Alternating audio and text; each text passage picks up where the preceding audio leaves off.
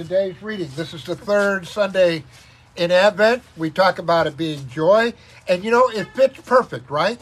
What can be more, bring you more joy than to know that God always answers? Because I know we live in a world where we feel like sometimes we're being ignored, amen? Or we feel like we haven't been heard. But I want to tell you this morning that God always, always answers. And actually, that's what this reading is about. I know that um, I've heard the message preached on this whole on this whole section because they try to make Joseph into kind of a hero, right? You know that Joseph is is is going to get rid of Mary. That's what he was supposed to do because well, they hadn't done anything allegedly. Amen. He she'd come to him for protection, and now all of a sudden she's pregnant, and he's like, "What the hell? what, what, what, do, what do I do with this?" So here's the reading. It comes from the first chapter of Matthew. It's beginning with the 18th verse. The birth of Jesus took place like this. His mother Mary was engaged to be married to Joseph. Before they enjoyed their wedding night, Joseph discovered she was pregnant. It was by the Holy Spirit, but he didn't know that. Joseph, chagrined but noble, determined to take care of things quietly so Mary would not be disgraced. I'm going to stop there just so you know, so we catch you up. There were two options here. One, they were going to leave and put her into hiding where nobody knew her. We call that witness protection today. And the reason that that was an option is because the other option was that she would have been stoned for committing an act of adultery. So when you hear that phrase, Mary not be disgraced, it's a really serious, life threatening issue that they find themselves in. And while Joseph was trying to figure a way out, he had a dream. And God's angel spoke in the dream, saying, quote, Joseph, son of David, don't hesitate to get married. Mary's pregnancy is spirit conceived. God's Holy Spirit has made her pregnant. She will bring a son to birth, and when she does, you, Joseph, will name him Jesus. God saves. Because he will save the people from their sins.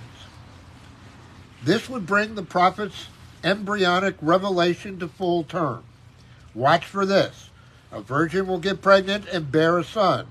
They will name him Emmanuel, which is Hebrew for God is with us. And then Joseph woke up. He did exactly what God's angel commanded in the dream. He married Mary, but he did not consummate the marriage until he had the baby. And he named the baby Jesus. Okay, so one little editorial comment. You know, we've all been around, you've all been around talking and having these conversations, and all of a sudden somebody gives you a little piece of information, and somebody in the room says, TMI, right? Too much information. I'm not sure what Matthew's point was in telling us that the uh, marriage wasn't consummated, but I wanted, as soon as I read that line, I wanted to sit there and go, TMI. I, I didn't need to know that. What I did need to know was that Joseph didn't give up. And see, now I know there's lots of stories out there about um, about they're going to spend a lot of time about the virgin birth and the the, the pregnancy and, and and Joseph being some kind of hero. But actually, I think there's another side of this story that I want us to listen to. And the reason I want us to listen to it is because it's the reason this church has lasted 25 years. And the reason for that is because God always, always answers. Have you noticed? Go ahead. Yes? No, go ahead. All right. So, I'm going to give you three. examples of God always answering because I can tell you right now that if you if you've ever been in a position where you don't think God is listening to you, then you need to remember these stories. If you've ever been in a position where you think that God has abandoned you, you need to listen to these stories. In one of them, we're going to turn the clock back almost 40 years. Amen? I mean, there was a point in my life where things were not going well at all. The pastor, you, you wouldn't have wanted to know me back in those days. Uh, there, to say that I was drinking too much is just being polite. To say that I was angry at the world uh, is putting it mildly. There were lots of things going wrong in my life, and there was a point in my life where I was this close, this close to checking out. And I've always said that even in that moment, because I had been baptized Catholic, and in those days the only thing worse than being gay, as far as the Roman Catholic was concerned, was what? Was to take your own life. And so on the night that I decided that I was going to check out, I had some words to say to God, and that was between shots of Jack Daniels. Uh, by the time I got towards the end of my rant, if you will, towards God, uh, there had been this decision that I was leaving Chicago and I was going to go to Cincinnati. And uh, my last words to God at that point is, and I don't even know why I'm going to Cincinnati. There's no reason for me to go to Cincinnati. I'm not going to have transportation. Mm-hmm. I don't have a job. And I'm not going to be in a relationship. And God, quite frankly, at this point, I don't care whether it's a man or a woman. I just need to be with somebody. And you know that. So, God, you think you're so good. If I go, give me one of those things and I'll go back to ministry, which, you know, I couldn't do because I was gay. And, you know, the Jack Daniels took over at that point, and as you know, I didn't end up taking my life. What happened though is I got down to Cincinnati, and within the first month that I was there, I had a job. I bought, used the last one was a couple hundred dollars I had. We bought that Pontiac, and I had met. Are you ready for this? I had met him, and all of a sudden it kind of occurred to me, uh oh, maybe God did hear me. And so I went to Billy and I told him about my whole rant and all that kind of stuff. And he said, Well, there's this thing called MCC, right? And I had no idea what MCC was.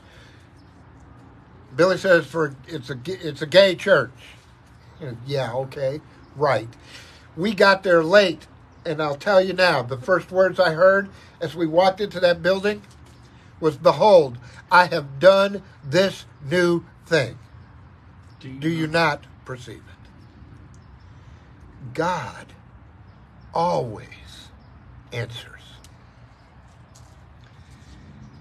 In my first church in Toledo, AIDS was tearing up our community. It was literally taking people out, two and three people oh, a week. Hospitals didn't know what to do.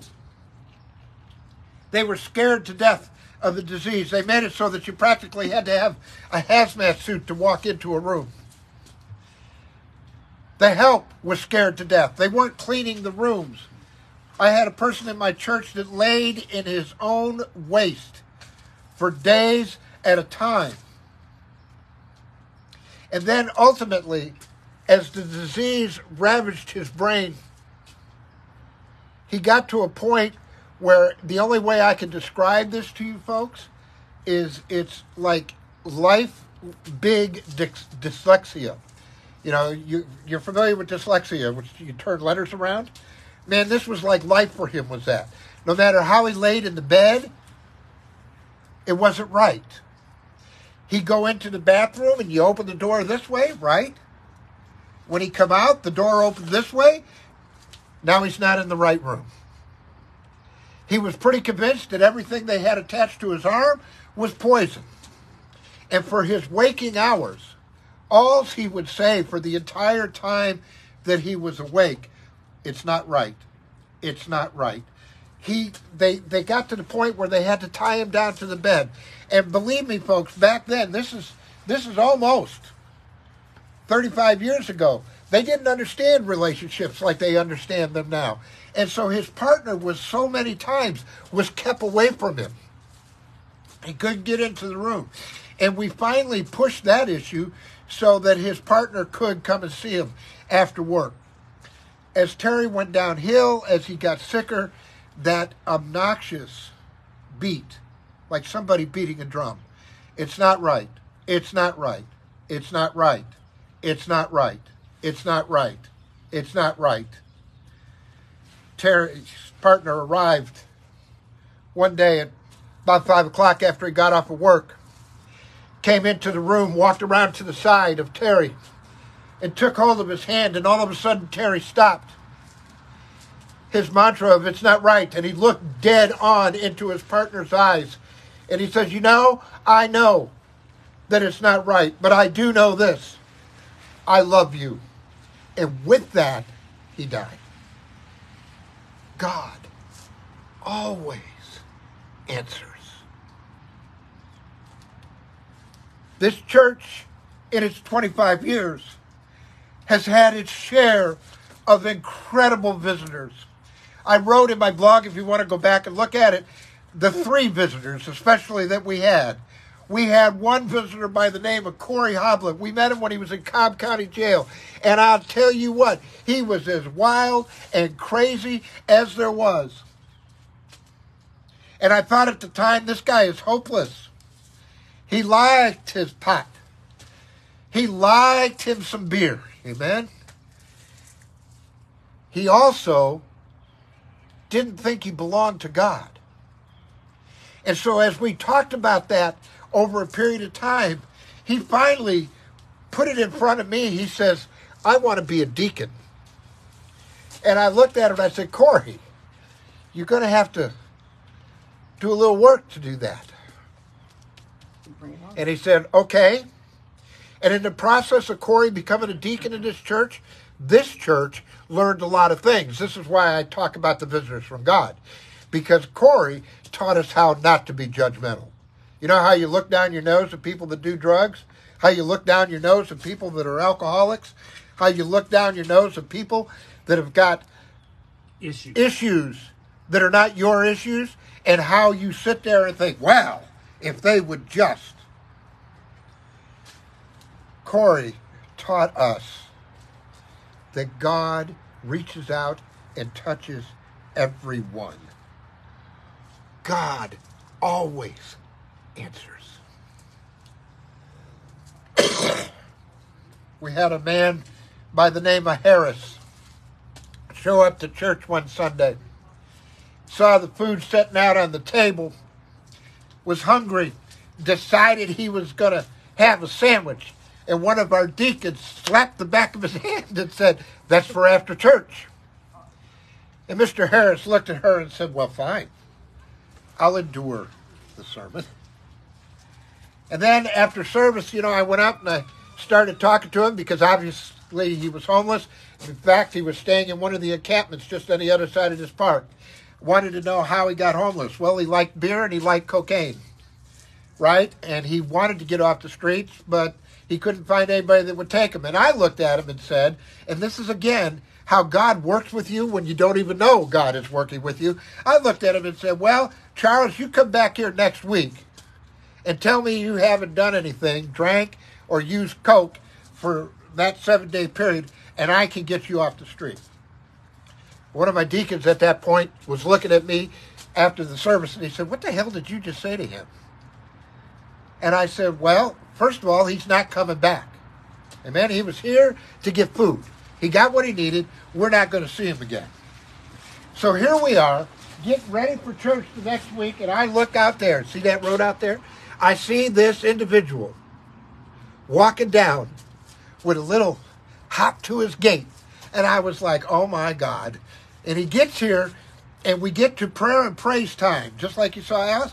And he was the first one out of the chute hand up in the air, practically jumps up at the table and said, I want to praise God because it's been seven days since I drank alcohol or used cocaine. Thank God we had a cell phone. Thank God for Clifton Sanctuary Ministries having an open bed. They were able to take Charles. And Charles, in that time that he was there, not only stayed in recovery, but got a job and eventually ended up with his own place to live. God always answers.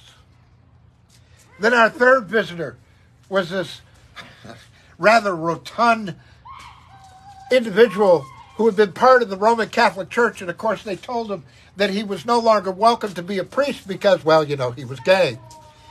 His wife divorced him because he was, well, you know, he was gay. And he showed up at our church one Sunday, and actually, I think he'd been here a couple of times.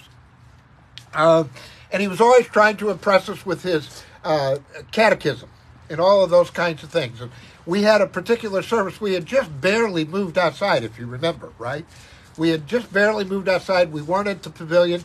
We were up in that green space up there, and uh, this young man sits there in the middle of service. We get to prayer and praise. It seems like this always happens. Prayer and praise. He raises a prayer concern that he does not have a place to live, that he is about to be out on the street. One of the people in our church, for some reason or another, moved by the Spirit, said, Hey, you're not homeless, you're coming home with me. And that's where he lived until he passed away. And we learned how to be open beyond denominational stuff. Amen? Because he struggled with that. But again, that day he put out a cry that he didn't have a place, and somebody heard it and said, Okay, come with me. That took guts, folks. But that is also proof that God is always listening. What I want you to do today, as you walk away from this place, as you get ready to go with your week, understand what this Advent journey is all about. It's about preparation. It's about turning around. And now, today, it is understanding that no matter what you are faced with, no matter what the challenge, no matter where you're going, no matter what you're faced with, God will answer you. And the proof of that is December 25th when the Christ event arrives. God bless you.